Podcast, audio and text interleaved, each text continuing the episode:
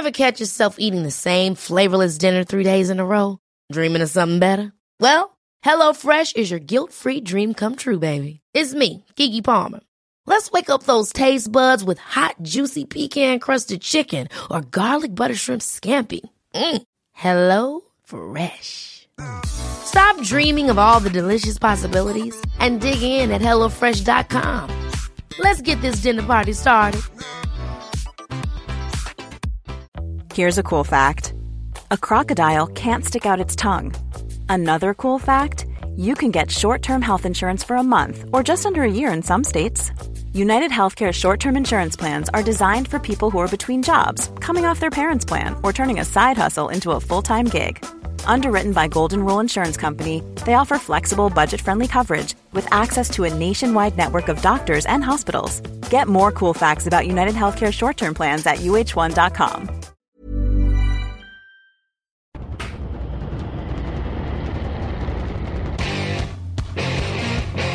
time is it now? Time is it now? Talk to that. Talk to that.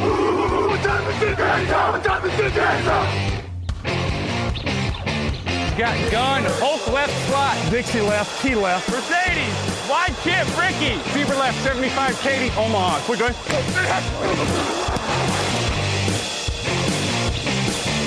Last play of the game. Who's going to win it? Luck rolling out to the right. Dumps it up to Donnie Avery. Go ahead, goal line. Touchdown. Touchdown. Touchdown.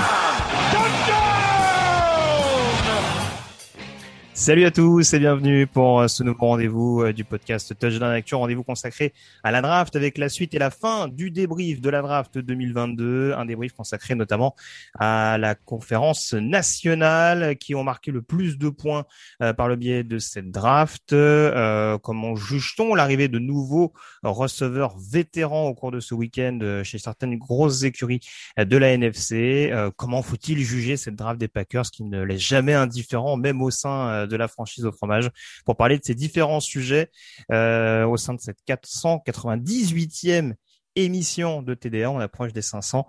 Alexandre Locke est avec moi. Salut Alex. Salut Greg, bonjour à tous. C'était une obligation de t'avoir avec nous pour parler pour parler Green Bay, surtout qu'on n'avait pas eu la chance et le plaisir de t'avoir euh, puisque tu tu ferraillais à l'écrit euh, au cours de la nuit. On n'avait pas l'occasion de, pouvoir avoir ton ressenti à chaud sur cette draft des Packers, donc on sera très curieux d'avoir ton ressenti. Et puis j'en profite également pour euh, remercier Monsieur Alain Mattei qui s'occupe de la technique aujourd'hui euh, pour cette émission. Salut Alain. Euh, on enchaîne donc euh, avec, euh, je le disais, un programme assez copieux, notamment donc certains arrivées notables de receveurs. C'était le cas notamment du côté de Philadelphie. On va commencer en évoquant la NFC Est. Actu, analyse, résultat, toute l'actu de la NFL, c'est sur touchdownactu.com.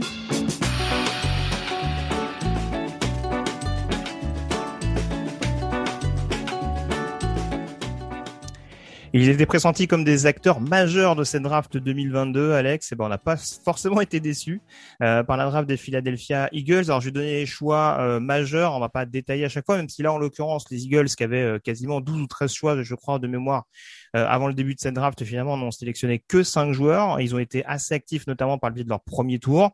Euh, L'un de leurs premiers tours a servi donc, je le disais, euh, à échanger euh, ce 18e choix donc au Tennessee Titans pour faire venir Edge Brown, le receveur euh, du côté de la Pennsylvanie.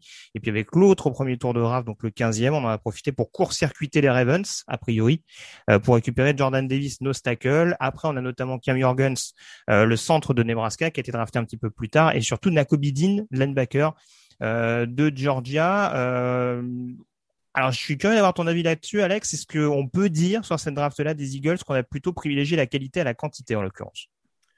Bah, clairement, c'est euh, c'est l'option qu'ils ont choisie, ce qui est vraiment intéressant et on va certainement le développer quand on va revenir sur d'autres choix d'autres équipes. C'est le pari de partir sur un receveur vétéran, en l'occurrence Edgy Brown, euh, contre ce 18e choix, plutôt que de mettre le 18e choix bah, sur Traylon Burks, qui, euh, qui lui a été, a été sélectionné à ce spot-là. En plus, je trouve qu'ils lui ont proposé derrière un contrat qui reste raisonnable puisque c'est environ 20 millions par an, hein, puisque c'est un peu plus de 100 millions sur 5 ans. Ah, apparemment, sur le euh, marché des receveurs, en ce moment, 20 millions par an, c'est pas beaucoup. euh, C'est-à-dire qu'au moins avec Adji Brown, tu sais ce que tu as. Tu, tu, sais que la qualité du joueur, il a porté l'attaque de Tennessee ces, ces dernières saisons. Euh, il est, euh, il semble carrément complémentaire avec Devonta Smith voire Jalen Reagor, même si bon, sur lui j'ai des doutes. Donc, tu, avec, avec ça, tu sais ce que tu as, tu as, des armes pour Jalen Hurts. Après, tu, fais, tu prends Jordan Davis. Euh, alors, tu disais qu'ils ont court-circuité les Ravens. Je ne sais pas trop si les Ravens euh, sont malheureux de se retrouver après avec Kyle Hamilton. Mais euh, là, tu as l'héritier de, Fletcher Cox. Donc, c'est un premier tour qui est bien pensé. Et effectivement, comme tu disais, plutôt que de multiplier les choix, tu t'assures quand même avec euh, donc un gros défenseur de course et une vraie cible, comment dire, j'allais dire une bonne saison, ça dépend, mais en tout cas, tu es vraiment renforcé. Tu sors du premier tour renforcé, ce qui n'est pas le cas de tout le monde. Ouais, tout à fait. Si on veut, vrai, si on veut vraiment donner un petit bémol sur cette draft des Eagles, c'est peut-être éventuellement le fait qu'on ne se soit pas activé sur les defensive backs, c'est peut-être éventuellement ce qui peut amener à laisser un arrière-goût un peu amer chez les fans de Philadelphie bah, c'est sûr que quand tu regardes la liste, il n'y en a pas du tout. Et euh, on en avait parlé quand on avait fait la pastille ensemble et on en a parlé au, cours de, des différentes mocks, etc. On voyait tous arriver un, corner euh, pour être à l'opposé de Slay. Bon, ils font un choix différent. Ils ont confiance dans l'équipe qu'ils ont. Peut-être que c'est simplement aussi un, comment dire, euh, une façon de construire différente parce que l'année prochaine, ils auront de nouveau deux premiers tours. Donc, ils pourront très bien à ce moment-là se renforcer comme ça. Ils vont pas viser le titre cette année, je pense pas. Donc, euh, est-ce que ils avaient peut-être prévu au troisième tour de prendre un, DB C'est certainement possible. Maintenant, l'aubaine euh, Nakobidin, dont on va certainement euh, dont on va parler, euh, a fait que. Donc, je pense que finalement, c'est sûr que tu peux être déçu. Après, il en reste encore un ou deux qui sont free agents, qui peuvent très bien aller aller récupérer pour faire la saison.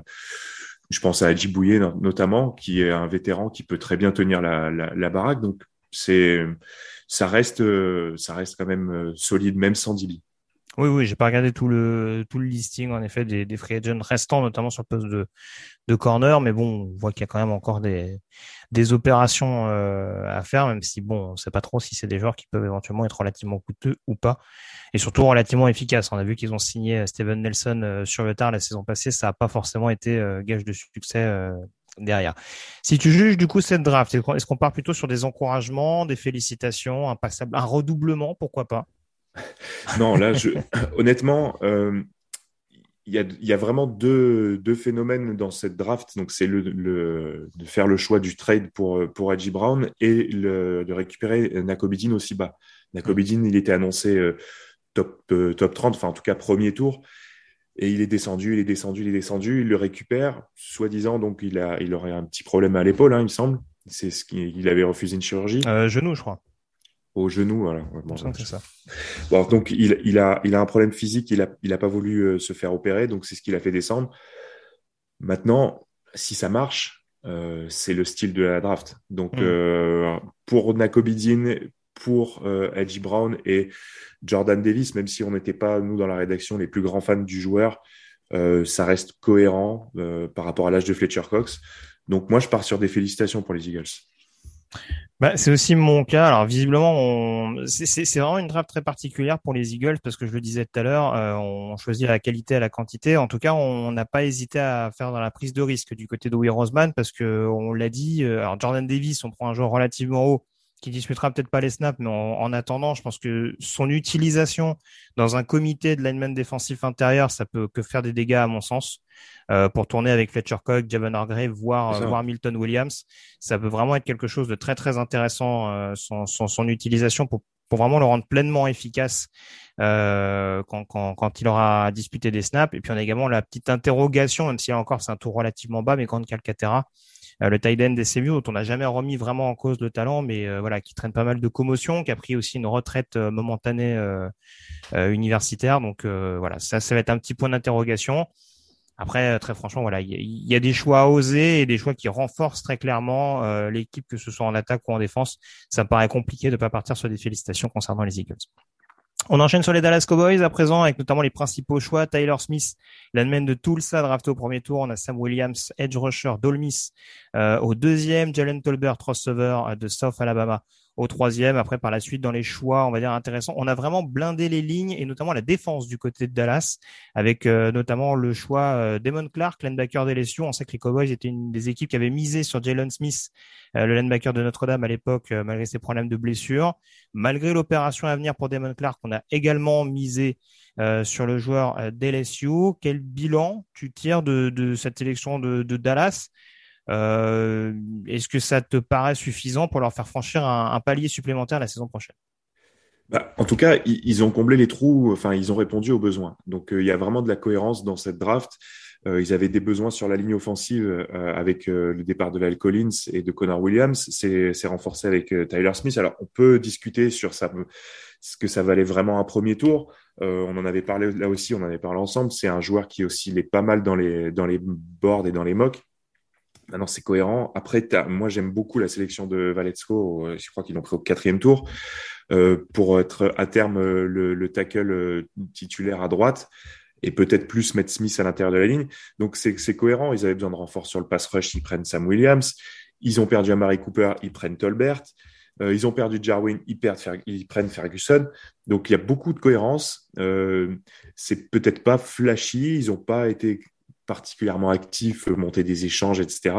Mais je trouve que c'est logique. Que Damon euh, Clark, t'en a parlé, c'est aussi euh, euh, ils peuvent se permettre, ils l'ont pris relativement tard, ils peuvent se permettre d'attendre. Ils ont quand même encore une, une, un second rideau qui est quand même plutôt solide. C'est vraiment pas mal. Honnêtement, ça répond, ça coche les cases, ça répond aux besoins. Donc voilà, sans être particulièrement sexy, c'est sérieux en tout cas. Oui, c'est ça. On n'est pas dans du côté hyper glams ou euh, alors je dis pas que c'était pas un besoin à l'époque, mais euh, on part sur un si dilemme au premier tour parce que l'opportunité se présente. Là, c'est sûr que la ligne offensive, de par les décisions qui ont été prises pendant l'intersaison, ça devenait une priorité. Et de par les principaux linemen qui étaient partis, et tu le disais, de par le fait qu'on avait assez facilement identifié le fait que Tyler Smith, de par son profil athlétique, pouvait intéresser pas mal de franchises et pouvait être assez polyvalent malgré tout dès son arrivée dans la ligue. C'était euh, c'était c'était un choix euh, assez assez intéressant à surveiller. Et oui, euh, globalement, que ce soit sur, sur en attaque ou en défense, les principaux secteurs à combler, c'était quand même sur, les lignes, dans les tranchées, et je trouve que ça a été globalement bien considéré. Jalen Tolbert pour apporter un peu de verticalité justement sur le sur le jeu aérien, c'est pas trop, mais ça me paraît assez complémentaire de Michael Gallup et, et CDM. Donc bon, on part sur quoi concernant les, les Cowboys de ton côté? Plutôt félicitations ou encouragement du coup? Bah, Euh, je, suis parti là aussi sur les félicitations euh, pour tout ce que j'ai expliqué. Voilà, c'est une draft qui répond aux besoins, c'est sérieux, c'est appliqué, ça renforce. Donc euh, voilà, je pense qu'il n'y a pas, a pas d'autres alternatives. C'est réussi. Ouais, j'ai pas donné le consensus un peu de la rédaction, mais ça allait sur des félicitations aussi, euh, que ce soit pour les Eagles ou, les Cowboys. Euh, NFCS, globalement, ce n'est pas trop trop mal sorti. Hein, on en parlait tout à l'heure, mais euh, on va parler justement des, des New York Giants, hein, qui avaient l'aubaine, pardon, d'avoir un cinquième et un septième choix euh, lors du premier tour de la draft. Ils en ont profité pour récupérer Kevin Thibodeau, donc edge rusher d'Oregon, Evan Neal, tackle d'Alabama, arrivé un petit peu plus tard de Wendell Robinson, receveur de Kentucky, a priori pour indiquer que la fin de, de, de la sommaire ère euh, Kadarius Tony du côté de New York euh, était sur le point de se terminer. Et puis après, euh, voilà, j'essaie de voir un petit peu. Globalement, on a beaucoup, beaucoup de défense avec Cordell Flott, corner euh, d'LSU, Dan Belton, safety d'Iowa, Mike, Mike Fadden, notamment linebacker euh, d'Indiana, Darian Beavers, également linebacker de Cincinnati, qui récupère relativement tard. C'est pas une mauvaise opération en soi. Ils ont pris pas mal de chouchous de Jean-Michel d'ailleurs, hein, entre Josh Ezeoudou, le, le garde, Daniel Bellinger, le tight end. Euh, apparemment, on a voulu se mettre Monsieur Boujard dans, dans la poche. Euh, je vais te le dire tout de suite, euh, Alex, je suis curieux d'avoir ton avis là-dessus. J'aime bien le début de draft des Giants. Je suis un peu plus mitigé par la suite. Alors, L'année dernière, je les avais un petit peu allumés, euh, les Giants, pendant le débrief de la draft, parce que je trouvais que ça manquait énormément de cohérence. Euh, et ben cette année, j'aimerais leur tirer de mon chapeau. Alors je sais que je suis certainement le plus enthousiaste de la rédaction sur leur draft. Tout n'est pas parfait, euh, mais ça va vraiment dans le bon sens. Effectivement, tu l'as dit, leur début de draft, il est vraiment top avec euh, Thibodeau et Neil. C'est vraiment euh, les bons choix au bon moment. Tu avais besoin de renfort sur le pass rush, tu prends Kevin Thibodeau, qui est vraiment un monstre et qui va vraiment pouvoir contribuer tout de suite et je pense être clairement en lice pour le, le, le rookie défensif de l'année. Euh, Evan Neal, lui aussi un monstre physique qui est typé pour jouer à droite et quand Andrew, Andrew, Thomas que tu as installé à gauche, bah, c'est cohérent. Plus cohérent que s'ils avaient pris Charles Cross, même si après, en termes de niveau de joueur, ça peut se discuter. Euh, c'est vraiment, bien pensé. Moi aussi, j'aime beaucoup Darren Beavers en fin de draft. Pour moi, c'est un vrai style. Et euh, je, n'étant pas un grand fan pour l'avoir bien connu de Blake Martinez, qui en plus revient de blessure, euh, je pense qu'il pourrait très bien euh, avoir des snaps assez rapidement. Idem pour McFadden. Oui, surtout en tout cas en, équipe spéciale, même si on sait que la finition c'était un petit peu son petit péché mignon à Beaver sur équipe spéciale, je pense que les, Giants vont pas être déçus avec lui dans un premier temps. Après, ils avaient aussi besoin d'un tight end. Bah, Bellinger, moi aussi, je l'aime, beaucoup. J'étais pas surpris qu'il sorte au troisième tour alors qu'il était parfois annoncé plus loin. J'étais un peu triste parce que c'est un joueur que j'aimais, euh, j'aurais bien aimé voir euh, à Green Bay par exemple. C'est vrai que je suis un peu plus réservé sur leur, leur deuxième tour. Euh, Robinson, on l'attendait pas forcément si haut. Euh, mais a priori, on va en reparler. Euh, enfin, je pense que Jean-Michel, pardon, et Victor en ont parlé euh, dans leur émission. les receveurs au second tour, il y a eu quand même quelques surprises et quelques reach. C'est pas spécialement celui que j'aurais choisi, mais hormis ça, je trouve que c'est très bien parce que flotte, ça répond aussi à un besoin. Puis de toute façon, une draft des Giants en cornerback, c'est pas une draft parce qu'ils en draftent tout le temps. Euh, hmm. Ils ont toujours tout le tour du ventre. Donc c'est c'est vraiment cohérent. C'est vraiment intéressant. Je voilà, c'est tu peux discuter du nom du joueur sur euh, Robinson, mais c'était hmm. un besoin le poste. Donc après, c'est difficile de savoir si ça va être une réussite ou pas. Ça, c'est euh, donc en termes de stratégie, c'est logique. Si c'était le receveur numéro un sur leur board à ce moment-là, il y a pas, il y a rien à redire. L'avenir leur donnera raison ou tort. Non, c'est sûr, c'est sûr. Après, euh, c'est vrai que tu parlais des, des cornerbacks. Moi, ce qui me perturbe un petit peu avec les Giants ces dernières années, c'est que on priorise beaucoup des profils un peu nickel et pas forcément des, des corners purs et durs sur mm. l'extérieur. Ça peut être quand même rédhibitoire, surtout quand tu vois que les Eagles font venir Edge Brown et que les Cowboys euh, euh, tourne quand même avec CD Lamb. Euh, on n'oublie pas qu'Adoree Jackson est, traîne quand même un petit peu la patte depuis quelques années maintenant et que a priori James Bradbury a jamais été aussi proche de la sortie euh, que qu'à l'heure actuelle. Donc c'est pas le simple profil de Cornell Flott en soi qui me rassure, même si je ne doute pas que sur un profil de corner, voilà, il n'a pas montré que des mauvaises choses à LSU, donc très clairement, euh, faut, faut, faut laisser le bénéfice du doute là-dessus.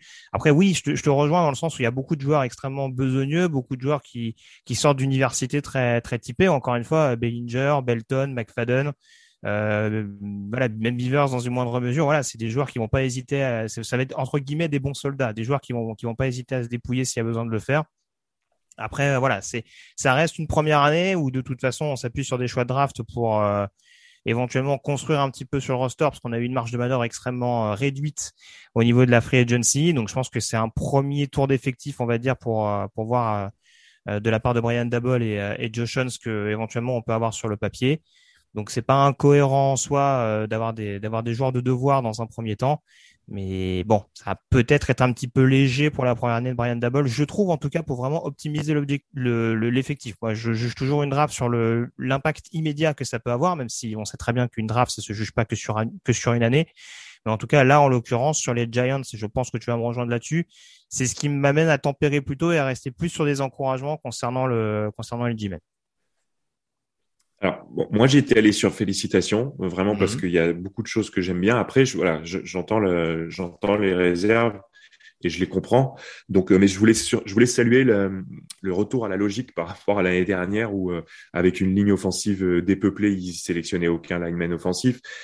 Ils prenaient des profils qui n'étaient pas, je trouve, adaptés. là, c'est, c'est, ils ne peuvent que progresser. Alors après, c'est les aléas de la NFL, ils peuvent, ils peuvent tous se casser la jambe pendant les training camps, etc. Mais c'est, ça va dans le bon sens. Et comme tu l'as dit, avec tellement peu de salary cap et donc peu de renfort sur la free agency, bah, l'effectif il s'étoffe euh, de manière euh, cohérente. Donc c'est euh, voilà, j'aime bien. Et, je trouve que c'est ça va dans le bon sens. Bon, en tout cas, on était parti sur des encouragements d'un point de vue consensuel, on va dire. Euh, au sein de la rédaction. Washington Commanders avec euh, les principaux choix qui étaient donc Jan Dodson, receveur de Penn State au premier tour. On est encore parti du côté d'Alabama. Euh, de la part du board des Commanders avec Phil Darian Matisse, notamment lineman défensif au deuxième tour, Brian Robinson, running back d'Alabama également un petit peu plus tard. Et puis une des signatures intéressantes, une des drafts intéressantes, c'est Samuel, donc quarterback de North Carolina, appelé à être potentiellement le backup de Carson Wentz la saison euh, prochaine. Alors, je vais le dire tout de suite. Le consensus a voulu qu'on parte sur un redoublement du côté des Commanders. Euh, je pense que et toi et moi sommes assez, euh, comment dire, pas réfractaires, mais en tout cas, voilà, ça paraît un petit peu sévère parce que globalement, il n'y avait pas énormément de besoin chez, cette équipe de Washington. Et ça a été assez bien consolidé le peu de besoins qu'ils avaient. C'est, c'est sévère parce que déjà par la sélection de Samuel au cinquième tour, ils font une affaire, sincèrement. Euh, je pense que c'est un joueur qui a beaucoup pâti de son manque, enfin de sa, la perte de ses cibles cette année. Euh, il pas, j'ai pas dit qu'il était parfait ni que c'était un quarterback élite, mais euh, il vaut certainement mieux qu'un cinquième tour. Quand tu fais venir Carson Wentz avec son historique récent, euh, tu es tout sauf euh, rassuré et confiant sur les prochaines années. Donc, je trouve que ça c'est vraiment un vrai style, une vraie bonne affaire. Après, ce qui m'a gêné parce que euh, je ne remets pas en question le choix des joueurs. En l'occurrence, je vais parler de Matisse. Euh, donc, effectivement, on sait qu'ils aiment les defensive linemen euh, d'Alabama parce que déjà Payne et Allen, ce sont des, gars du, Crimson Tide. C'est vrai qu'ils ont perdu Onidis, donc ils se renforcent pour avoir de la rotation. Mais ils ont Allen et Payne qui sont des très très bons joueurs. Donc je suis pas certain que c'était pertinent de sélectionner de nouveau un defensive tackle si haut. Et moi, je serais parti sur le poste de safety. Par contre, je trouve qu'ils avaient vraiment des besoins. Euh, dans la mesure où en plus ils ont coupé London Collins. Euh, à cette place-là, il y avait euh, il y avait notamment un joueur que j'aime beaucoup, Jaquan Brisker, qui était encore disponible. Je pense que ça aurait pu leur faire beaucoup plus de bien que ce que va leur faire Matisse. Maintenant, ça, ça reste il y a des bonnes choses. Je trouve que Dodson c'est peut-être un peu haut. Enfin, moi en tout cas, je l'avais pas si haut. Euh, un running back au troisième tour, c'est sûr qu'il va, il va leur apporter quelque chose de différent de Gibson, mais est-ce que c'était la priorité? Je sais pas. Euh, voilà, c'est ça en fait.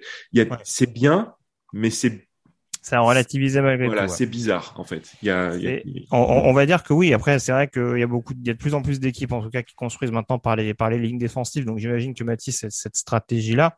Mais euh, je te rejoins à 200%. C'est vrai que, voilà, je le disais, il n'y a pas énormément de besoins sur des starters euh, immédiats. Et en effet, peut-être qu'il y a eu d'autres besoins. Alors, le poste de safety, l'ont considéré avec Percy Butler de Louisiana un petit peu plus tard, mais qui m'apparaît un peu plus comme un projet. Donc, euh... mais bon, en tout cas, on fait en sorte d'entourer ou en tout cas de considérer peut-être un peu plus le poste de QB que ces dernières années. Euh, il a un backup, un nouveau running back. Euh, une cible potentiellement prioritaire, parce qu'a priori, Jalen Dodson, ça arrive quand même euh, comme numéro 2 euh, avec, avec Terry McLaurin. Donc ça va être à surveiller. Et ça, juste, juste, je recontextualise parce que du coup, je parlais de redoublement. Donc ça, c'est le l'avis un peu consensuel. Ces avis-là, ils s'appuient un peu sur un espèce de ranking qu'on a établi au sein de la rédaction sur les différentes équipes, en tout cas sur nos coups de cœur et ce qui nous a un peu plus laissé sur notre fin. En soi, la draft de, de, des Commanders n'est pas critiquable en soi, mais peut-être moins valorisée que celle d'autres. Donc euh, c'est ce qui nous amène à, cette conclusion-là. Je te laisse reprendre Alex ton propos avant qu'on enchaîne sur le. Oui, non, là, par contre, ce qui est certain, c'est que ils font en sorte que euh, de pouvoir tester Carson Wentz euh, dès cette saison et le, parce mmh. qu'ils le mettent dans les bonnes dispositions. Terry McLaurin, c'est un receveur numéro un. Il fait partie des, des, des, tout meilleurs receveurs de la ligue, au moins top 10 sans problème. Euh, Curtis Samuel, s'il n'est pas blessé, ça reste un, bon gadget. Euh, donc là, tu rajoutes Dodson. Tu as aussi après derrière Diami Brown et Gundy Golden qui est toujours là aussi, qui sont des joueurs jeunes et qui peuvent euh, contribuer dans la rotation. Donc tu as vraiment une escouade de cibles qui est de en plus de différents profils, qui est là pour épauler, entourer et donner des solutions à Wentz. Donc ça, c'est intelligent et intéressant. Et on va pouvoir relativement vite voir ce que ça peut donner. Tout à fait. Bon, en tout cas, euh, voilà, on attend encore des petits motifs de, de pour nous rassurer du côté de Washington, mais ça reste malgré tout une draft où on a considéré euh, quelques quelques besoins assez prégnants. On passe à la NFC Sud à présent et on va commencer, si tu veux bien, par les New Orleans Saints. Alors ça concerne pas directement la draft, mais on sait que euh, New Orleans a comblé son effectif il y a quelques heures de cela avec la, signature de Tyrann Mathieu, l'ancien safety de, de, Kansas City et surtout ancien safety d'LSU, hein, donc un petit retour à la maison pour le Honey Badger. concernant leur draft, on sait qu'ils avaient deux premiers tours au cours de cette classe. ils sont plutôt allés sur des besoins avec Chris Olave, receveur d'Ohio State, via un trade-up et Trevor Penning, tackle de Northern Iowa. Et puis un petit peu plus tard, on avait notamment dans les, dans les principaux choix Alonte Taylor, defensive back de, de Tennessee, je crois dès le deuxième tour d'ailleurs, et euh, DiMarco Jackson, linebacker d'Appalachian State, un petit peu plus tard. Alors je vois beaucoup de choses. Euh, on va dire que c'est une draft qui laisse pas indifférente. Je vois beaucoup d'avis un petit peu contradictoires sur les Saints. Où tu te places? Est-ce que tu restes sur la logique de là encore, comme pour les Eagles, qualité plutôt que quantité? Ou est-ce qu'il y a des choix qui te laissent un peu plus pantois? Euh, Pour ce qui concerne le premier tour, honnêtement, je suis emballé, clairement. Euh, en plus, on peut dire qu'on a eu du nez, parce qu'on avait annoncé ces deux noms-là dans la pastille. Donc, oui, euh... du côté des Saints, on a été discipliné, on est parti sur les besoins. Ouais. Voilà, donc ils ont, ils nous ont écoutés apparemment. Donc avec euh, Olave et Penning, c'est, c'est des choix dont ils avaient besoin. C'est, c'est cohérent. À Lonté Taylor, je suis un peu plus circonspect. Maintenant, on avait aussi pointé ce poste-là comme, euh, comme un besoin éventuel. Euh, moi, je la trouve correcte cette draft. Il n'y a pas de. Moi aussi. J'aime vraiment bien leur premier tour, mais vraiment beaucoup. Euh, après, on, les connaît. Euh, le defensive tackle en fin de draft, c'est certainement quelqu'un qui va, qui vont pouvoir développer, qui va contribuer dans la rotation, donc ça reste cohérent. Euh, Taylor, ils peuvent se permettre de le, de le développer dans le sens où il y a quand même déjà Latimore et Adibo qui sont donc officiellement normalement les titulaires. Donc oui, puis je, et, et, puis juste si tu me permets, on, on parlait beaucoup de Daxton Hill. Alors, il n'a pas le talent athlétique d'un Daxton Hill, bien au contraire, mais je pense qu'il a la polyvalence à Taylor. Il a cette capacité justement à pouvoir dépanner partout, notamment sur la position de safety, je pense. En tout cas, c'est là qu'il est projeté par beaucoup de franchises.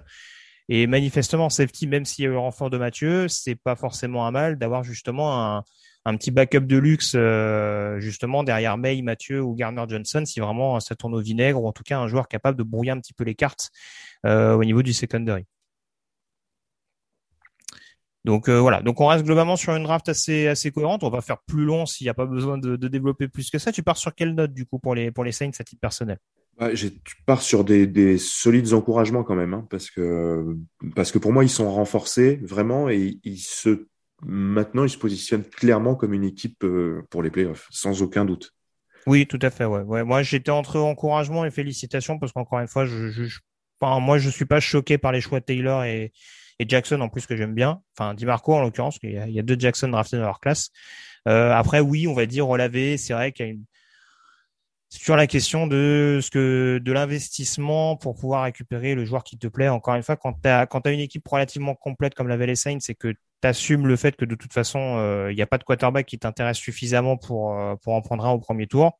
Parce que visiblement, il y a beaucoup d'équipes qui ont, fait un peu l'impasse sur les QB dans cette classe.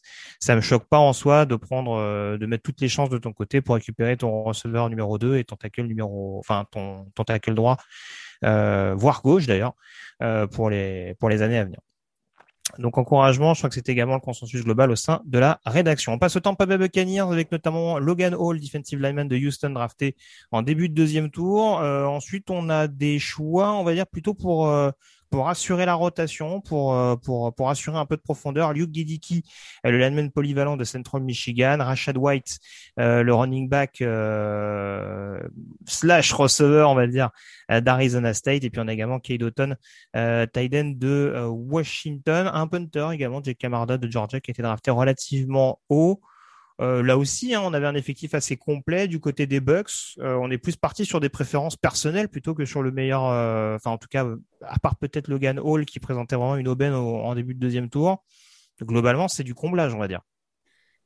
Bah, c'est ça, c'est une équipe qui s'est renforcée avec le retour de Brady après sa, sa, retraite express.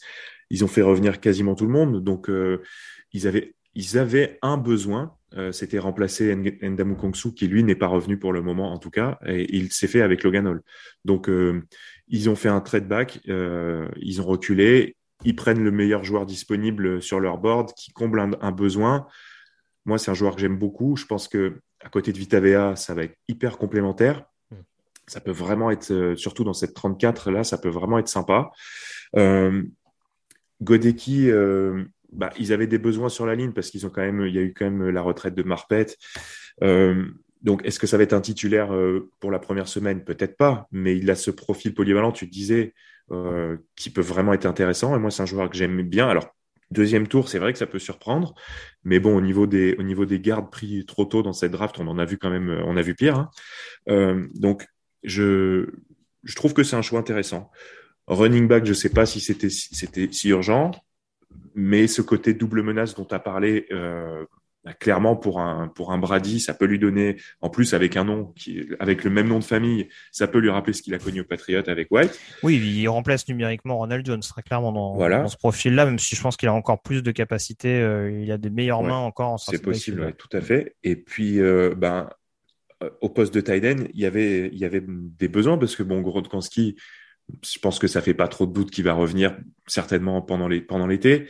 Euh, mais ils ont quand même ils ont quand même perdu euh, au G Award. Donc Autumn c'est c'est un renfort au moins numérique. Euh, après on verra s'il a la même production, mais euh, c'est vraiment une draft bien menée euh, sans sans nom clinquant, sans sans trop de vagues, mais c'est c'est bien pensé. Il y a un petit nom un peu intrigant, c'est McCullum, le cornerback de Sam Houston State, draft un petit peu plus bas. Hein, je sais plus, je crois que c'est un cinquième ou sixième, je vais pas me tromper dans le tour, parce que je ai pas sous les yeux, mais en l'occurrence, voilà, ça reste une bonne opération malgré tout. Ça peut être un joueur intéressant à développer, surtout dans la défense de, de Todd Boyles, mais euh, voilà, surtout qu'il y a de la place à ce poste chez eux. Je pense qu'il y a de la, il y a des places à se faire. Il y a moyen de grimper assez vite dans la hiérarchie mm. euh, des camps d'entraînement, donc euh, on est d'accord là-dessus. Euh, alors globalement, au niveau de la rédaction, euh, c'était un peu à cheval entre passable et encouragement. Je crois qu'on est plus sur du passable, mais de très très peu. Où tu te places de ton côté? Moi, je suis, je suis sur des encouragements. Après, c'est vrai qu'un punter au quatrième tour, euh, ça, ça peut, ça peut, on peut être réfractaire à ça et donc on peut faire basculer en passable. Mais sinon, le reste, les cases sont quand même relativement bien cochées. Donc, euh, mm. je trouve que ça serait un peu sévère de rester sur passable en ce qui me concerne. Oui, oui, je suis un peu entre les deux, mais oui, plus encouragement en l'occurrence, ça me paraît difficile de critiquer, alors que, comme on l'a dit, voilà, c'est plus pour assurer de la profondeur que vraiment pour pour, pour vraiment aller chercher du, du star power à outrance euh, qui était peut-être plus nécessaire dans d'autres équipes d'AFC. Hein, je vous invite à, je vous renvoie vers, vers un débrief de l'AFC, mais voilà, je sais que tout le monde n'était pas d'accord, par exemple, sur la draft des Texans. Hein, mais bon, là n'est pas le sujet. On peut enchaîner sur la suite.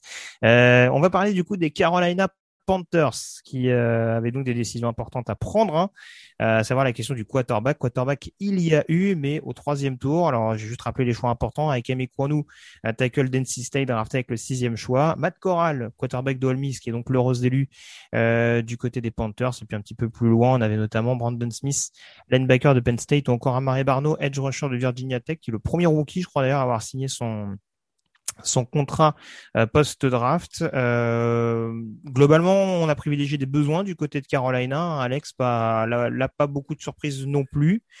Euh, Matt Corral, où est-ce que tu te positionnes, toi, à titre personnel? Est-ce que Carolina, c'est le bon fit pour toi? Est-ce que c'est le bon fit? Je ne sais pas. Par contre, ce qui est certain, c'est que là où ils l'ont pris, c'est une aubaine. Moi, Corral, je l'avais premier tour largement. C'était mon mon quarterback préféré de cette QV, alors qui est certes pas la plus sexy euh, de ces dernières années, mais le récupérer au troisième tour quand tu n'as que Sam Darnold, euh, bah, je trouve que c'est quand même carrément bien réussi. Euh, donc après, il va falloir voir ce que euh, ils peuvent en tirer, sachant que bah, Matroul n'est pas un, un QB gourou comme on dit. Donc euh, parce que je pense qu'il a quand même un peu besoin de temps pour pouvoir euh, pour pouvoir encore mûrir et se développer. Je suis pas certain que ça soit la meilleure service à lui rendre que de le lancer tout de suite en septembre. Euh, après, au moins euh, que ça soit lui ou Darnold sera un peu mieux protégé donc avec Ekwonu. Alors là aussi, on peut discuter est-ce que Charles Cross, qui est un pur tackle gauche, aurait été un choix plus intéressant? C'est mon avis, mais c'est pas, ça veut pas dire que Ekwonu va pas faire une carrière fantastique. Donc ça, encore une fois, sur les joueurs en particulier, c'est difficile de, de, de, se positionner. Après, moi, je trouve qu'il y a des bonnes choses en fin de draft aussi. Euh, Maze, euh, comme, comme euh, garde, c'est un mec qui pourra très, enfin, probablement se faire une place. C'est un joueur que j'aimais bien, qui a aussi joué à tous les postes euh, à Tennessee. Euh, et puis Barnes, le corner, euh, la fusée du combine, parce que c'est le, le DB qui a couru le plus vite au combine. Bon, c'est un renfort intéressant, surtout dans toute fin de draft comme ça, au septième tour. ça mange pas de pain et ça, comble un peu, enfin, ça, renforce la rotation. Donc, c'est vraiment une bonne draft, voilà. Mais c'est mis en avant par Coral. Ils n'avaient pas énormément de choix. Hein. Euh, qu'ils avaient, il y a eu un, il y avait un gros trou entre leur sixième pic et le pic suivant. Mais euh, ils ont pris le risque euh, de monter un peu pour aller chercher Coral. Et franchement, bah, je trouve que c'est c'est vraiment intéressant. J'ai hâte de voir ce que ça peut donner. Alors au niveau de la rédaction, justement, ça rejoint un petit peu ce que tu dis. On part plutôt sur des félicitations, malgré le peu de choix qu'avaient les Panthers à disposition. Globalement, ça satisfait. Donc j'imagine que tu rejoins ces félicitations. Ouais, j'ai hésité justement parce qu'il n'y avait, il y avait pas énormément de choix. Euh, et que voilà, personnellement, je serais parti plus sur Cross qu'Equonu, mais euh, la sélection de Matt Corral, pour moi, fait, les fait passer en félicitations. Ouais, moi j'étais plus sur encouragement, mais moi je rien contre les félicitations globalement. Ça me paraît en tout cas une draft assez cohérente. Encore une fois, il y avait une direction claire à prendre du côté des Panthers s'ils l'ont prise, donc euh, on, en reparlera peut-être tout à l'heure. C'était peut-être pas forcément le cas de toutes les franchises de NFC. Euh, sans transition, quoique, euh, on va parler des Falcons pour terminer la NFC Sud avec euh, donc Drake London, notamment receveur de USC au premier. On a Arnold Ebiketti, edge rusher de Penn State, Troy Anderson, linebacker de Montana State, ou encore Desmond Reader, quarterback de Cincinnati, et D'Angelo Malone, edge rusher de Western Kentucky. Ça, c'était pour les trois premiers tours. ce qu'on peut retenir également, c'est Tyler Algier, running back de BYU, qui arrive et qui a déjà provoqué le cut de Mike Davis. Hein, donc, a priori, on a quand même des objectifs assez élevés, mine de rien, pour le genre de Brigham Young. Où tu te situes? Moi, je vais pas répéter ce que j'ai dit pendant le, jour de la draft. Euh, voilà, je, reste assez mitigé, même si tout n'est pas acheté dans cette euh, draft d'Atlanta. Où est-ce que tu te positionnes? Est-ce que tu as globalement compris la direction qui a été prise par Terry Fontenot et Arthur Smith? Alors, je vais aller, ouais, je vais aller à contre-courant de ce que vous avez dit tous les trois pendant le live, euh, notamment tu adores. le live du premier tour. Ouais, j'adore carrément cette draft des Falcons. Euh, j'ai entendu tes réserves et je les comprends. Euh, positionné comme ça, je serais peut-être plus euh, logiquement parti vers, euh, vers Kyle Hamilton, en l'occurrence en 8, que vers un receveur. Euh, je sais que tu n'es pas un grand fan de Drake London. Tu sais que moi, par contre, je l'aime bien. J'ai entendu Jean-Michel dire que c'était le pic le plus what the fuck qu'il ait jamais vu. Je pense que c'est quand même un peu carrément exagéré parce que je peux en citer une dizaine là comme ça, ne serait-ce que que Trevon Walker, que Jordan Love, euh, que Jordan Brooks. Enfin voilà, il y a donc faut quand même pas exagérer. Euh, c'était un besoin parce que clairement les squads de receveurs des Falcons, euh, sans leur manquer de respect, elle fait peine à voir. Euh, donc là au moins encore aujourd'hui. Hein. Voilà, bah il est tout seul. Donc euh, bah, c'est ça. Alors, bien sûr, Calvin Ridley n'est que, entre guillemets, suspendu, il devrait revenir. Il n'y avait pas que son problème de suspension parce qu'il avait aussi des problèmes un peu euh, psychologiques ces derniers mois, euh, en tout cas les derniers mois de la saison.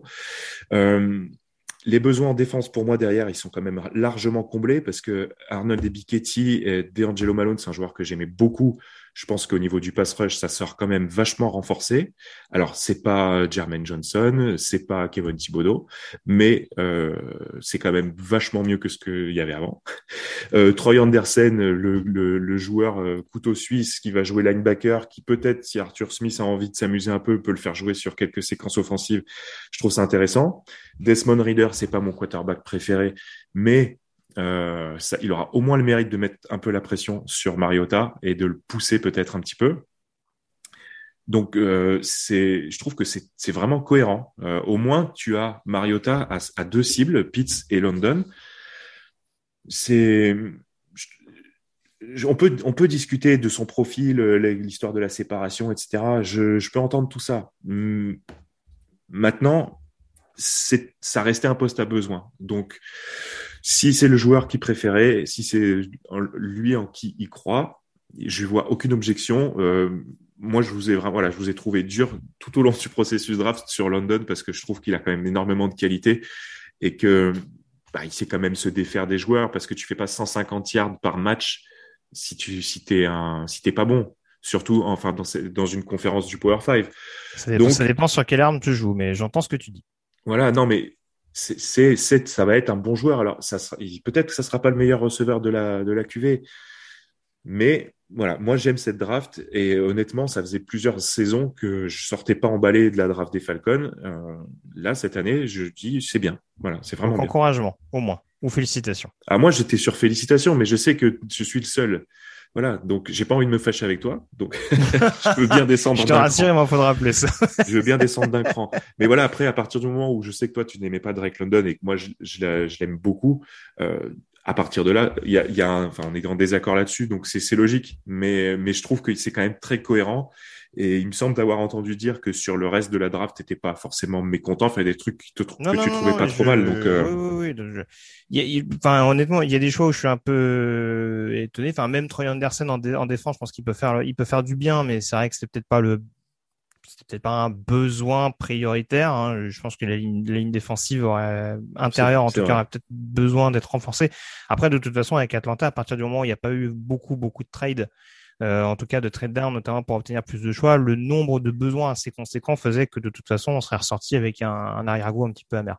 Donc euh, moi, je rejoins globalement l'avis consensuel qui est passable, mais j'entends parfaitement qu'on puisse apprécier ce qu'a fait Atlanta, surtout sur, des, sur quelques choix qui, moi, ne me plaisent pas, mais qui peuvent euh, convenir à, d'autres personnes, toi y compris. Donc, donc voilà. Bon, en tout cas, on, on attend à voir ce que ça peut donner, mais pour reprendre ma logique, c'est voilà, je, je vois pas forcément une transformation, en tout cas des éléments qui feraient que ça pourrait refaire basculer à l'intersaison négative d'Atlanta. Donc c'est voilà, c'est aussi pour ça que je reste un peu, je reste un peu mitigé là-dessus. On passe à la suite du coup avec notamment la NFC Nord.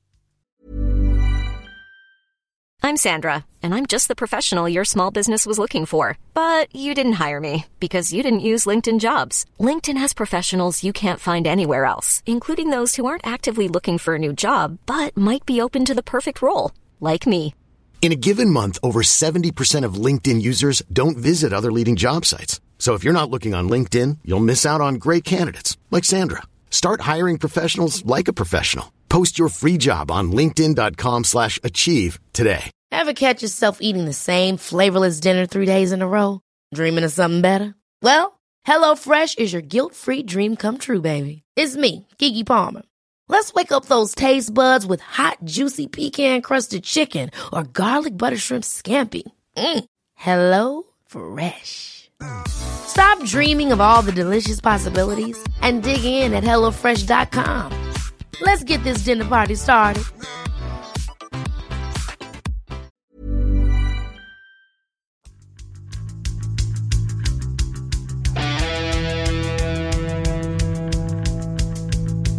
Actu, analyse, résultat, toute l'actu de la NFL, c'est sur touchdownactu.com.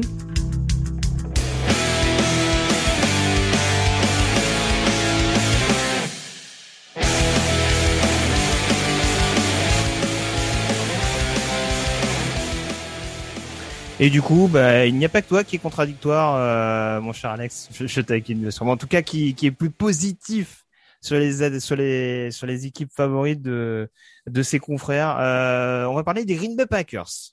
Et alors là, je suis très très curieux d'avoir ton point de vue puisque ça a été une draft assez animée hein, des Packers, parce qu'il y a pas mal de choix de draft à disposition. Et au contraire des Eagles, euh, on a investi sur ces choix de draft avec notamment la sélection de Quay Walker, linebacker de Georgia, et Devante Wyatt, defensive lineman de Georgia au premier tour. Et par la suite, on a Christian Watson, receveur de North Dakota State, Sean Ryan, euh, garde de UCLA. Euh, on a continué de renforcer d'ailleurs les receveurs avec Romeo Dobbs, receveur de Nevada, et Samori Touré, receveur de Nebraska. Euh, petite Enfin, bonne opération relative, en tout cas des profils intéressants à surveiller avec euh, les drafts tardives de Kingsley Akbare, edge rusher de South Carolina, ou Rachel Walker, tackle de Penn State. Je te donne la parole tout de suite, Alex. Je crois savoir que tu n'es pas totalement emballé par cette draft des Packers. Qu'est-ce qui te rend sceptique? Alors, depuis le début de l'émission, là, je suis gentil avec quasiment tout le monde. J'espère que vous en avez bien profité parce que c'est terminé. là, on va rentrer dans le dur. Euh, alors, je vais commencer par le premier choix, tout simplement. Koe Walker, euh, linebacker de Georgia, il n'y a absolument aucune logique à le prendre à ce moment-là. Euh, tu viens de, de, prolonger ton linebacker All-Pro, Devandre Campbell, pour 5 ans. On ne parle pas d'une saison, on parle bien de 5 ans et 50 millions. Euh, tu as un, un, joueur de deuxième année, euh, Barnes, qui est plus que correct. Euh, surtout que tu joues quand même rarement avec les deux linebackers sur le terrain. En tout cas, c'est pas plus de la moitié des snaps. Donc, je comprends pas la logique. Après, tu prends un linebacker parce que tu te dis, je vais partir sur euh, deux énormes gladiateurs au milieu de mon terrain et ça va me tirer toute ma défense vers le haut. Ok, mais Devin Lloyd, comment tu peux prendre un linebacker qui n'est pas Devin Lloyd quand il est disponible en 22 Ça, ça me dépasse complètement. Il est beaucoup plus complet, on a beaucoup plus de certitude sur lui. Donc, je veux bien qu'à Green Bay, on ne scoute qu'à Georgia, parce que Eric Stokes l'année dernière, euh, que Walker, Devante Wyatt, OK, euh, ils sont champions nationaux, c'est fantastique. Mais il y a d'autres équipes, euh, il y a d'autres joueurs. Donc, je leur reproche pas de ne pas avoir pris un receveur, parce qu'on va en parler avec Watson. Euh, il y a autre chose là-dessus. Mais Kay Walker, qui est un joueur qui n'était pas attendu là, qui personnellement, j'avais troisième tour, alors que tu as Devin Lloyd de disponible, alors que tu n'as pas besoin d'un linebacker, ça te donne tout de suite un ton négatif à la draft. Après, il y a de bonnes choses, on va y revenir, mais à partir de là, ta draft, elle est ratée. Parce que ce choix-là, tu le récupères en échangeant Devante Adams. Donc en fait, tu échanges Devante Adams contre Kay Walker. La, vérité, elle est là. Donc c'est ça, en fait, le problème.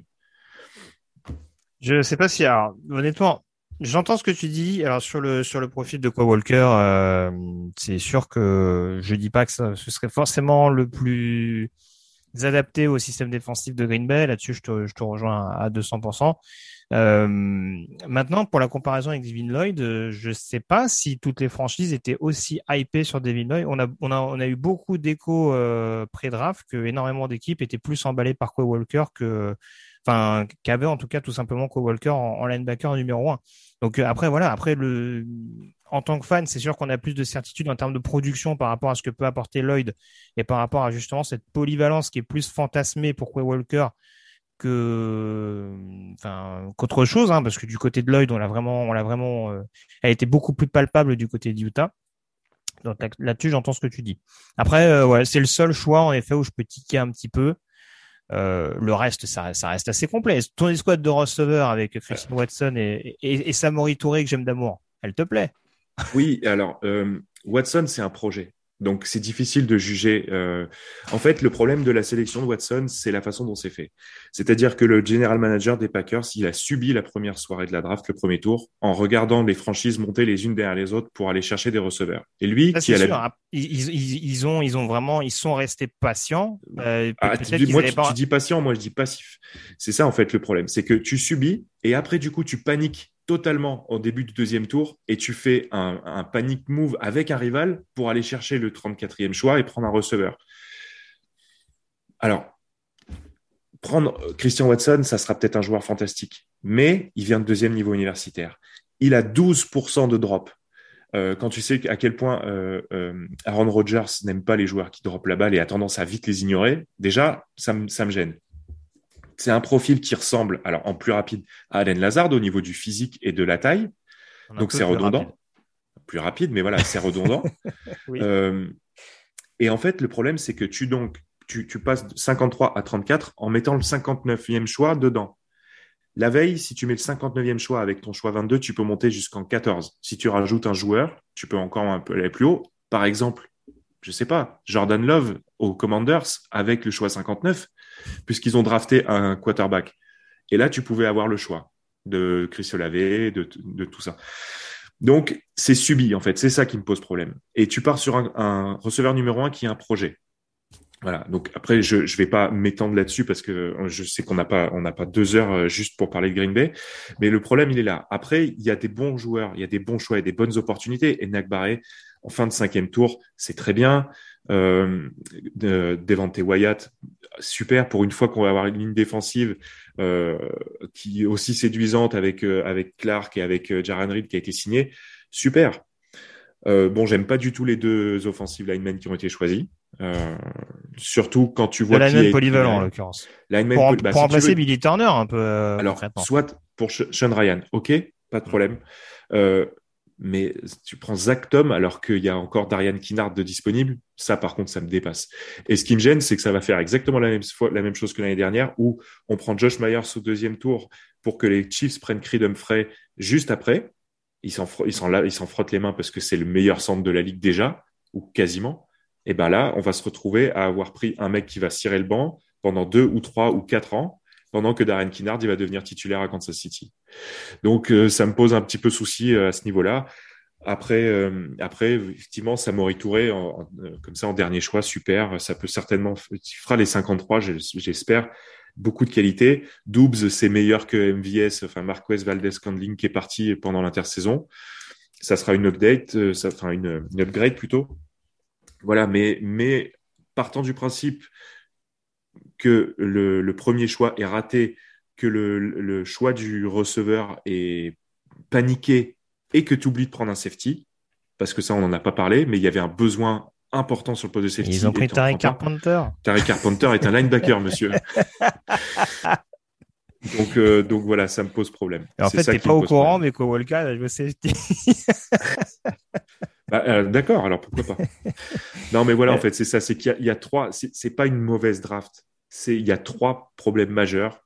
Quay Walker en 22 par rapport à, son, à sa, sa, position, l'absence de safety et cette, cette, façon dont ils ont paniqué sur le, le, receveur. Et du coup, on passe sur du passable ou sur du redoublement à tes yeux alors?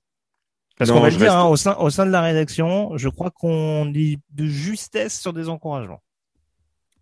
Bah, c'est à cause de moi parce que j'avais, j'avais, j'étais parti sur redoublement. J'étais vraiment très remonté à la sortie du week-end.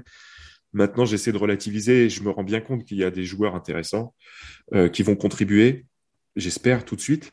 Donc, euh, je reste surpassable. Mais je me rends compte que le Devante Adams c'est parti pour prendre Kay, Walker et pour monter prendre un receveur de deuxième division, en fait. Voilà. Contre Devante Adams, on a un linebacker projet et un receveur de deuxième division projet. C'est ça, c'est dur, en fait. On va essayer de faire un peu plus vite sur les, autres équipes l'AFC Nord, enfin, en en parlant correctement, bien entendu. Euh, avec du coup, donc les Detroit Lions qui avaient le deuxième choix de la draft, euh, Aidan Hutchinson, edge rusher de Michigan, qui a été drafté avec ce choix. On est monté également au douzième choix pour les récupérer Jamison Williams, receveur d'Alabama, Josh Pascal, defensive end de Kentucky également, euh, qui a été sélectionné un petit peu plus loin. On a également du Kirby Joseph, safety d'Illinois, ou encore du James Mitchell, tight end de Virginia Tech. Euh, draft globalement cohérente. On n'a pas fait le choix d'un quarterback du côté de Détroit, donc euh, grande confiance à, Jared Goff. Et globalement, euh, on a l'air de bonifier des, des, secteurs où on pouvait être assez en difficulté. On continue en tout cas d'aimer la ligne défensive du côté de Dan Campbell. Ah ouais, ça c'est le moins qu'on puisse dire, euh, parce que là, je me demande, enfin, ils peuvent jouer à 10 joueurs euh, de ligne défensive dans leur escouade euh, en titulaire, c'est impressionnant.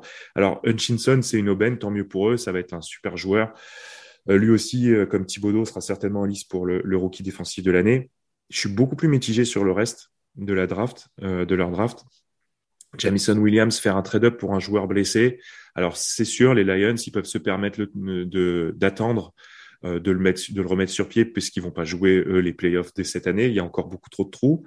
Euh, mais donc euh, avec Hutchinson comme comme pick numéro un, je trouve que derrière il y a encore un defensive end, il y a encore un pass rusher un peu plus tard avec Houston, ouais. euh, sachant que tu as encore Harris que tu as prolongé, il y a les frères Okuara, je trouve que ça fait vraiment beaucoup, beaucoup, beaucoup, beaucoup de pass rushers ou de joueurs à, à, à tendance euh, chasseur de quarterback euh, au détriment des, des DB en l'occurrence, parce qu'il y a les corners. Euh, alors euh, Lucas en fin de, en fin de en fin de draft, pourquoi pas C'est un joueur que je trouvais pas pas inintéressant.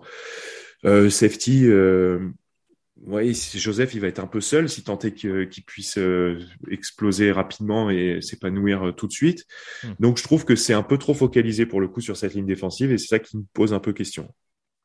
Oui, pas grand chose de plus à rajouter. C'est vrai que Jamison Williams, je l'aurais vu en excellent projet de receveur numéro 2 dans un premier temps.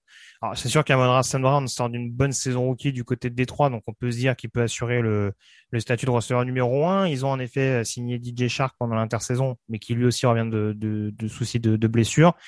Donc ça reste pas forcément un environnement totalement épanouissant pour pour Jared Goff, quand bien même il aurait repris un peu du poil de la bête euh, dans le dans, dans le système privilégié par par Dan Campbell. Donc euh, oui, je t'avoue que je sais pas pour toi, euh, tu partirais quand même sur encouragement parce qu'il y a du, on va dire qu'il y a un peu de star power dans cette équipe-là. J'essaie de voir un petit peu ce qui avait été plébiscité. Ben, je crois que c'est encouragement globalement consensuel. Est-ce que c'est ton avis à toi également? Ouais, je suis à la limite entre passable et encouragement, justement pour euh, cette redondance de postes toujours un peu les mêmes. Mais euh, bah, c'est sûr que Hutchinson, tu le récupères en deux, c'est vraiment une, bonne opportunité. Donc à plus, il y a la belle histoire. Il vient de Détroit, enfin, il vient du Michigan, etc. Donc, pour ça, on peut partir sur encouragement. Très bien. On enchaîne sur les Minnesota Vikings avec notamment les sélections de Lewis Sin, safety de Georgia en fin de premier tour, Andrew Booth, cornerback de Clemson également euh, au deuxième. Un petit peu plus loin, on avait notamment Ed Ingram, garde d'LSU euh, ou encore Brian Asamoah, linebacker euh, d'Oklahoma. Enfin, voilà, beaucoup de beaucoup de choix. Hein. On a souvent des drafts assez fournis ces dernières années du côté de Minnesota et ça ne fait pas exception à la règle malgré le départ de, Rick Spielman, le general manager. Alors concrètement, je vais te donner mon avis et tu me diras un petit peu ce que tu en penses. Euh, les choix en eux-mêmes sont pas vraiment contestables, c'est plus la stratégie et la manière dont ça s'est mis en place du côté de Minnesota qui peut laisser un petit peu des regrets, notamment le fait d'avoir renforcé des adversaires directs. Oui, bah c'est ça parce qu'ils font donc euh, deux, deux échanges avec euh, d'abord les Lions puis les Packers ce deuxième jour, donc ça c'est quand même assez spécial. Hein. C'est pas les, tout, enfin tout le temps qu'on voit des, équipes intra-division faire des échanges pendant la draft.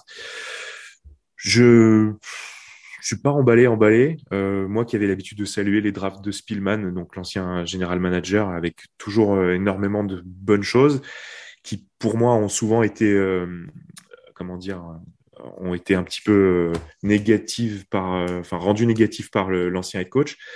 Là, je suis pas, je suis pas super emballé. Euh, Lewis Ciné, je suis pas sûr que ça soit vraiment le besoin numéro un à ce poste-là. Alors après, il le voit peut-être comme le successeur d'Harrison Smith qui a quand même 33 ans, pourquoi pas. En tout cas, ça va cogner dur dans le backfield. Hein. Voilà, ça va taper, c'est certain. Smith, ouais, ça va pas faire semblant. Euh, Booth, euh, à cet endroit-là, oui, c'est éventuellement ils avaient besoin de, de, continuer à se renforcer sur le poste de corner. Pour le reste, je trouve que c'est vraiment assez moyen. Enfin, en tout cas, moi, ça me ça me vend pas du tout de rêve. Ils ont attendu très très tard pour se renforcer au poste de receveur, alors que je pense qu'ils avaient quand même un besoin, même s'ils ont Justin Jefferson qui est un super receveur. Euh, J'ai trouvé Adam Thielen un peu vieillissant l'année dernière, enfin un peu moins bon. Euh, Osborne, ça reste un joueur de rotation, euh, donc j'aurais quand même bien aimé les voir se renforcer là-dessus. Voilà, donc c'est pas c'est pas une grande cuvée pour moi pour Minnesota cette année. Ouais, ça va. C'est difficile à juger parce qu'encore une fois, j'en avais parlé dans les dans les mocks euh, pré-draft, mais c'est vrai que l'effectif me paraît quand même malgré tout assez complet. Il y avait besoin d'ajustements, notamment dans le backfield défensif, et ça a été considéré en amont. Après, comme tu le dis, peut-être qu'il y a des postes où on a ajouté un peu de profondeur, mais peut-être pas toujours les postes les plus judicieux. Donc euh, c'est là en effet où ça va être ça va être intéressant à voir, mais euh, oui, puis c'est vrai que encore une fois, on dit euh, monter des trades avec des adversaires directs euh, pour en plus leur donner des receveurs potentiellement numéro un à terme.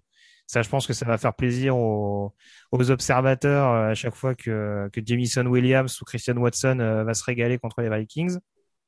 Donc, donc voilà. Sur la, au niveau de la rédaction, d'un point de vue global, on était parti sur redoublement.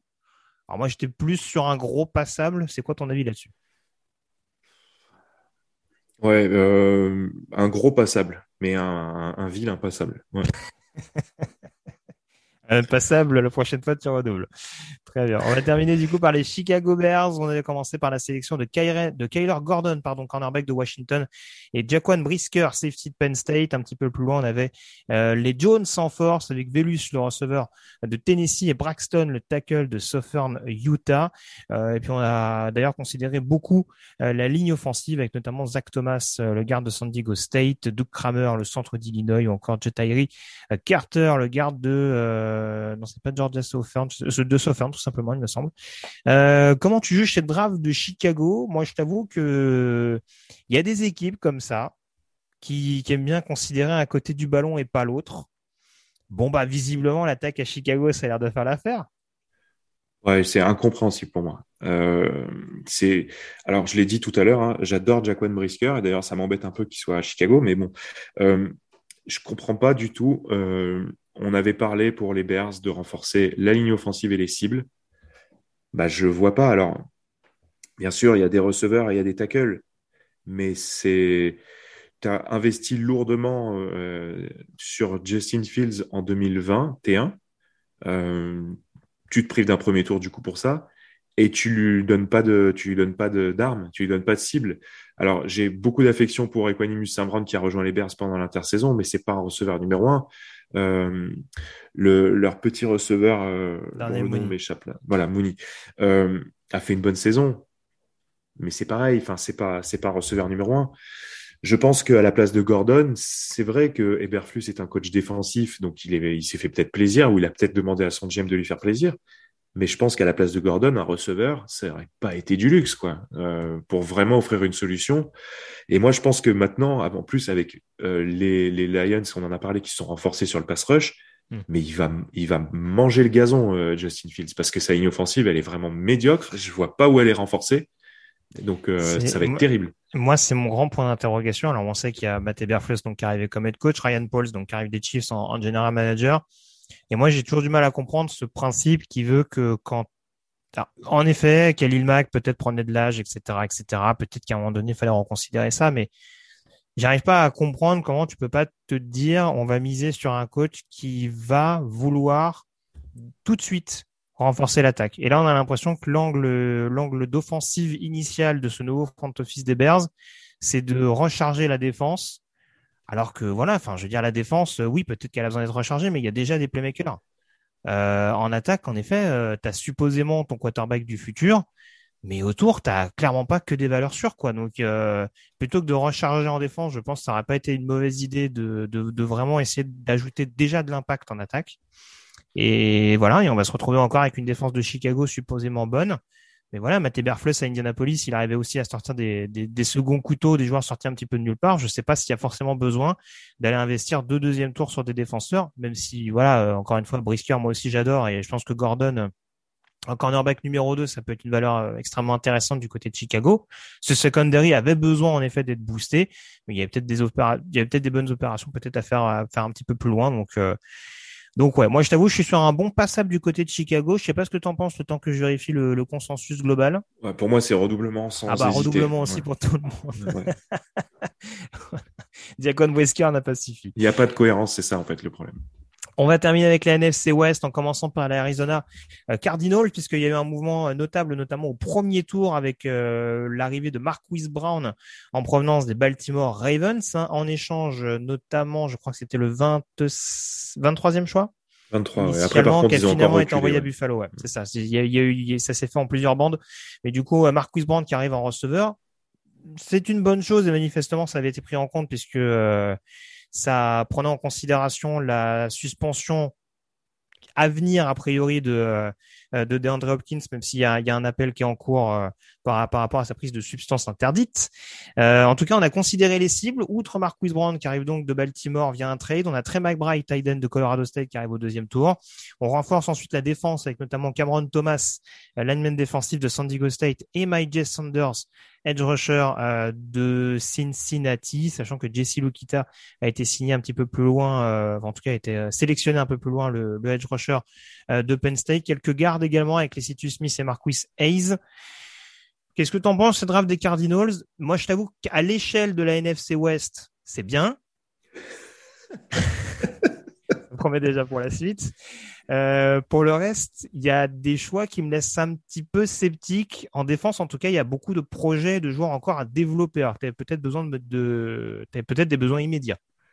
Bah, c'est ça, voilà. Tu as, as, très bien résumé. Euh, alors moi j'aime beaucoup euh, Cameron Thomas et Midge Sanders dans une moindre mesure, mais c'est c'est c'est pas des, des, des joueurs qui vont transformer la défense tout de suite.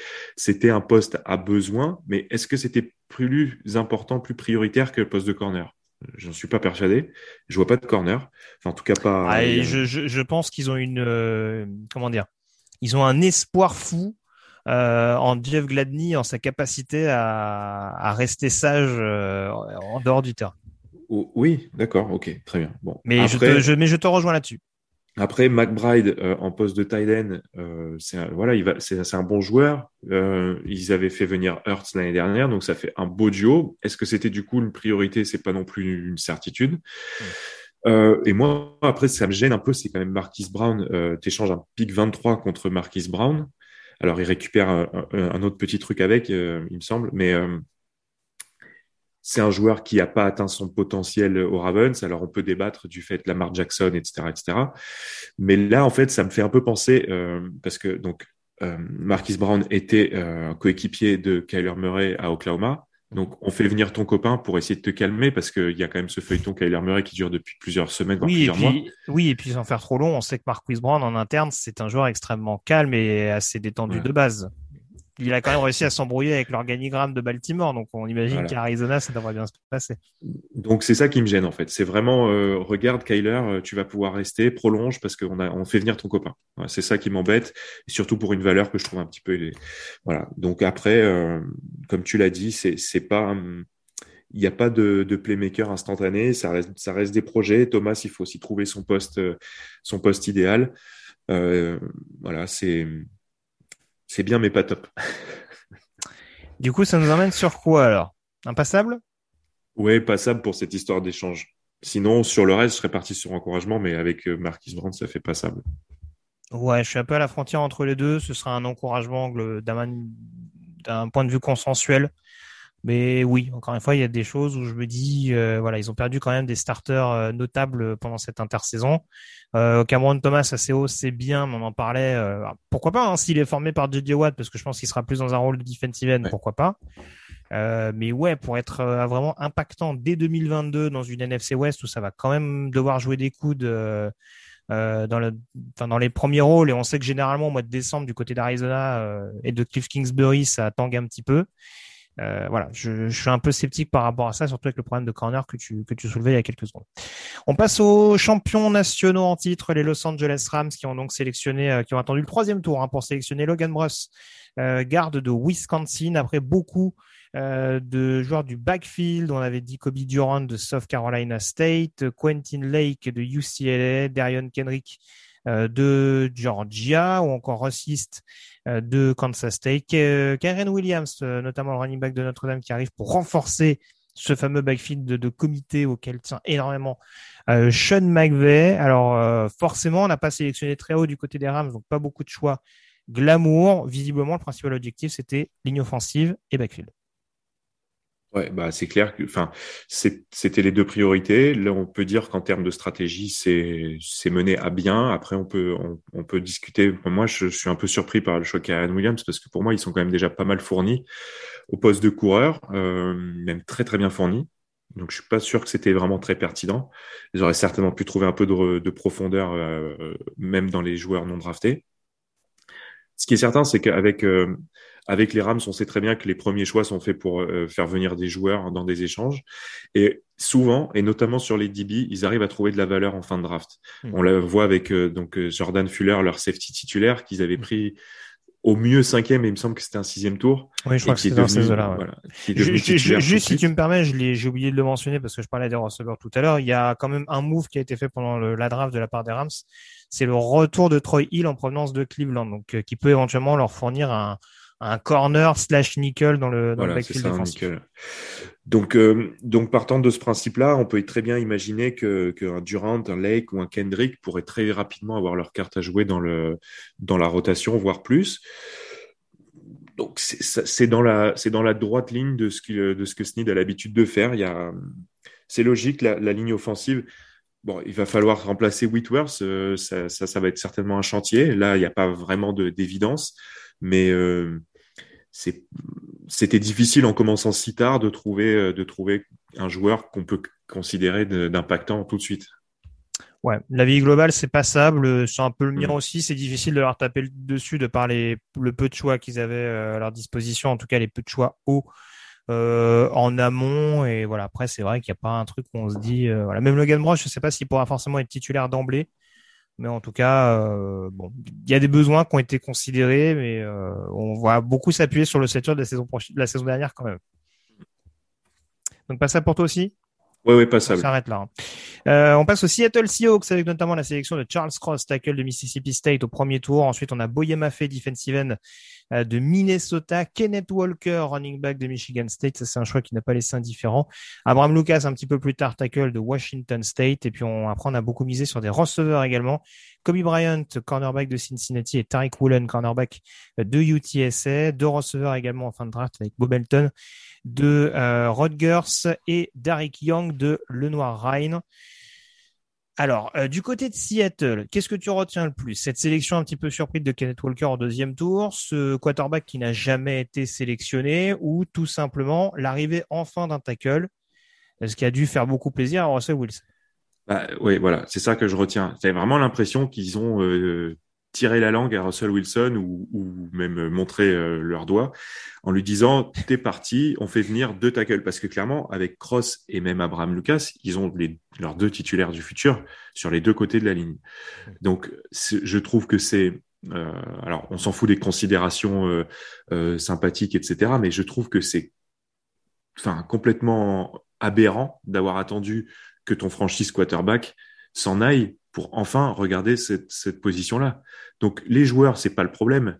Mais le plus, le plus triste, si tu me permets, c'est que c'est avec les choix de Russell Wilson parce que tu l'as fait ces sélections. c'est ça qui est le plus paradoxal. C'est le neuvième choix, tu l'aurais pas eu sinon. Donc en fait, c'est ça qui me gêne parce que tu as, vraiment l'impression que c'est faire dépit du bon sens. Voilà. Donc partant de ce principe-là, ça, c'est, ça, ça, me pose souci dans leur dans leur réflexion. Après, euh, l'éternel running back à Seattle, de toute façon, je pense que eux, comme euh, les Lions peuvent avoir 25 euh, edge rushers, eux, ils ont 25 running back. On a l'impression que Schneider, s'il draft pas un, running back dans le top 50, il, il, est pas bien, il sent, euh, il sent mal. Donc, c'était certainement un des tout meilleurs running back de la de la QV. Donc, c'est pas un problème de joueur, c'est un problème de stratégie. T'es déjà, t'es déjà fourni, tu as d'autres besoins, bien d'autres besoins à considérer avant. Donc, c'est ça qui me pose un peu problème l'absence de quarterback. Euh, bon, bah, je vais pas cracher sur mon homonyme Drew donc euh, je je pense qu'ils attendent peut-être la saison prochaine. Je, ils sont ah, peut-être emballés sur un, un projet 2023. Ouais, ouais. De toute façon, c'est très simple, hein, parce que là, on va revenir à la même chose, mais où ils attendent l'année prochaine, en effet, en attendant de voir ce qu'ils peuvent récupérer.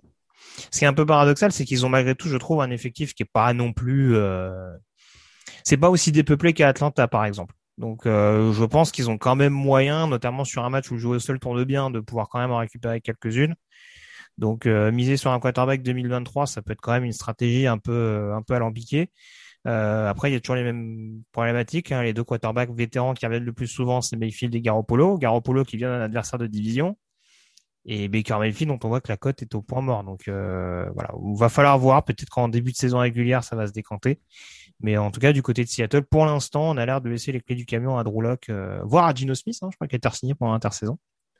Il y a Caleb Elevi, je crois aussi, le quarterback de Western Michigan, qui a été signé en, en, agent libre, en joueur non drafté. Donc, euh, ce sera à voir. Mais oui, en tout cas, stratégie pour le moins étonnante du côté de Seattle. Ça t'amène à quoi? Un passable, du coup, un encouragement? Il, y a, des choix intéressants, mais je reste sur passable parce qu'il y a trop d'incohérences, il y a trop de contretemps dans cette draft. Euh, donc, passable. Le point de vue global, c'est encouragement. Je vais rester sur un passable également, euh, voilà, avec beaucoup, beaucoup de points d'interrogation quand même. Euh, je trouve sur ce qui a été mis en place par Seattle. On termine avec les Niners dans cette NFC West, avec notamment la sélection de Drake Jackson, pass rusher de USC au deuxième tour. Un petit peu plus loin, on avait Tyrion Davis Price, running back de LSU, Danny Gray, receiver de SMU. Vous ne l'avez pas vu, je vois Alex qui, qui, qui dodeline la tête, genre, ah, c'est pas possible. Euh, Spencer Burford également, euh, tackle euh, de UTSS, si ma mémoire ne me fait pas défaut. Et puis voilà, un petit peu plus tard également, quelques corners qui ont été signés, comme Samuel Womack de Toledo ou Katari Castrofields de Penn State. On a terminé avec un quarterback, le dernier joueur sélectionné, d'ailleurs, Mr. Irrelevant 2022, Brock Purdy, quarterback d'Iowa State. Alors du coup, qu'est-ce que tu en penses? Apparemment, tu aimais beaucoup cette sélection de Tyrion Davis Price du côté de San Francisco. ben ouais, c'est. Je pense que ça donne ça donne le ton d'une draft qui a été aussi euh, assez bizarre. Alors je remets pas du tout en question euh, l'utilisation que peut en faire euh, Shanahan de tous ces coureurs, mais tu as eu la bonne surprise Elijah Mitchell la saison dernière. Tu as toujours aussi très Sermon déjà drafté relativement haut la saison passée, même s'il a été mhm. pas mal gêné par les blessures. Euh, plus certainement euh, deux trois noms qui là tout de suite ne me reviennent pas. Enfin, je trouve que c'est quand tu as besoin de as d'autres besoins, tu vois pas tellement l'intérêt. Alors, ils gagnent sur la course, ils vont beaucoup courir avec Trellens très probablement. Donc, ils ont besoin de multiplier les têtes dans le backfield pour pour créer l'incertitude face à la défense adverse. OK, pas de souci. Mais tu avais des besoins en defensive back, notamment en safety. Il n'y a pas de safety. Euh, et ça, ça m'inquiète parce que tu es quand même face à l'armada offensive des Rams. Euh, et je pense qu'ils peuvent prendre relativement cher assez vite. Je sais, il me semble de mémoire que c'est toi qui avais parlé de Castro Fields euh, dans un des podcasts. Sûrement. Donc, euh, donc je, je, te suis. Je veux bien croire qu'il va certainement être un bon joueur, mais euh, il en manque à, à ces postes-là. Et je te le dis, notamment au poste de safety. Et ça, ça me pose vraiment souci pour euh, pour cette équipe. Commencer avec un edge rusher quand tu as déjà euh, as déjà Armstead et Bossa, je suis pas sûr non plus que c'était la priorité. Donc voilà, c'est c'est assez alambiqué. On renforce comme d'habitude la O-line et la D-line du côté de du côté de John Lynch et de Kyle Shanahan, mais c'est vrai que cette sélection d'un running back assez haut pour un head coach qui est quand même fort pour pouvoir en tout cas en développer assez bas. Et tu l'as dit, c'est le dernier exemple en date, c'est quand même Elijah Mitchell. C'est ce qui amène à être un petit peu, un petit peu étonné par certains choix. Du coup, on est sur quoi? Sur du passable, du redoublement du côté de San Francisco? Non, là, c'est un, un, bon, un bon redoublement. Ah là, c'était pas la plus mauvaise draft de l'année, mais c'était unanime. Pardon, euh, on a eu les Dolphins dans la NFC, les Niners dans la NFC. Euh, globalement, euh, on n'a pas tout compris. Dans la rédaction, on n'a pas tout compris et ce sera un redoublement globalement pour tout le monde. C'est sur cette bonne note qu'on va se laisser, qu'on va terminer cette, cette 498e émission. Je vous rappelle que vous pouvez, euh, que toute l'actualité de la NFL sur touchdownactu.com, que vous pouvez également euh, vous rendre sur Tipeee, notamment avec des, des packs promos qui sont en cours. Euh, si vous voulez nous soutenir vous faire des petits cadeaux au passage. Euh, pour euh, nous suivre sur Twitter également, Alexandre Locke. Tout attaché? Non, Alexandre underscore TDA. J'ai jamais y arrivé, c'est pas possible. Alexandre underscore TDA, c'est ce que j'ai dit. Euh, Yellow Radio ça pour me suivre. Merci encore Alain Maté, en tout cas d'avoir été avec nous à la technique pour cette émission. Et puis euh, on se retrouve euh, bah, prochainement. On va laisser, on va laisser les choses se calmer un petit peu. Euh, préparer peut-être la 500e qui arrive à grands pas. Et puis d'ici là, en tout cas, euh, profitez bien de cette période euh, d'accalmie, on va dire, en attendant le retour de la NFL avec les previews qui ne devraient plus tarder, hein, ça va arriver assez vite malgré tout. Donc voilà, d'ici là, restez bien connectés sur les antennes de TDA, sur le site également. Et puis on se dit à très vite. Ciao.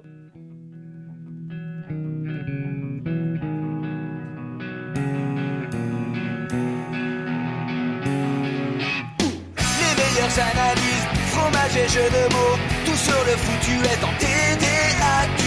Le mardi, le jeudi, tel gâteau risotto, les meilleures recettes en TDAQ. Fumble pour JJ Watt, Bismuth pour Marshall Lynch, Procast Global Beckham, Tom Brady quarterback, calé sur le fauteuil, option Madame Irma, à la fin on compte les points et on finit en requin. Hey, folks, I'm Mark Marin from the WTF Podcast, and this episode is brought to you by Kleenex Ultra Soft Tissues your ally to help tackle your allergy symptoms this season. I love the change of seasons, but nobody loves pollen and all those other things floating in the air that make you sneeze during this nice weather. Kleenex Ultra Soft tissues are hypoallergenic and allergist approved. So fight back against watery eyes and runny noses without worrying about irritating your skin. For this allergy season, grab Kleenex and face allergies head on. Hi, I'm Daniel, founder of Pretty Litter. Did you know cats tend to hide symptoms of sickness and pain? I learned this the hard way after losing my cat, Gingy. So I created Pretty Litter, a health monitoring litter that helps detect early signs of illness by changing colors, saving you money and potentially your cat's life. Pretty Litter is veterinarian developed, and it's the easiest way to keep tabs on your fur baby's health right at home. Go to prettylitter.com and use code ACAST for 20% off your first order and a free cat toy. Terms and conditions apply. See site for details.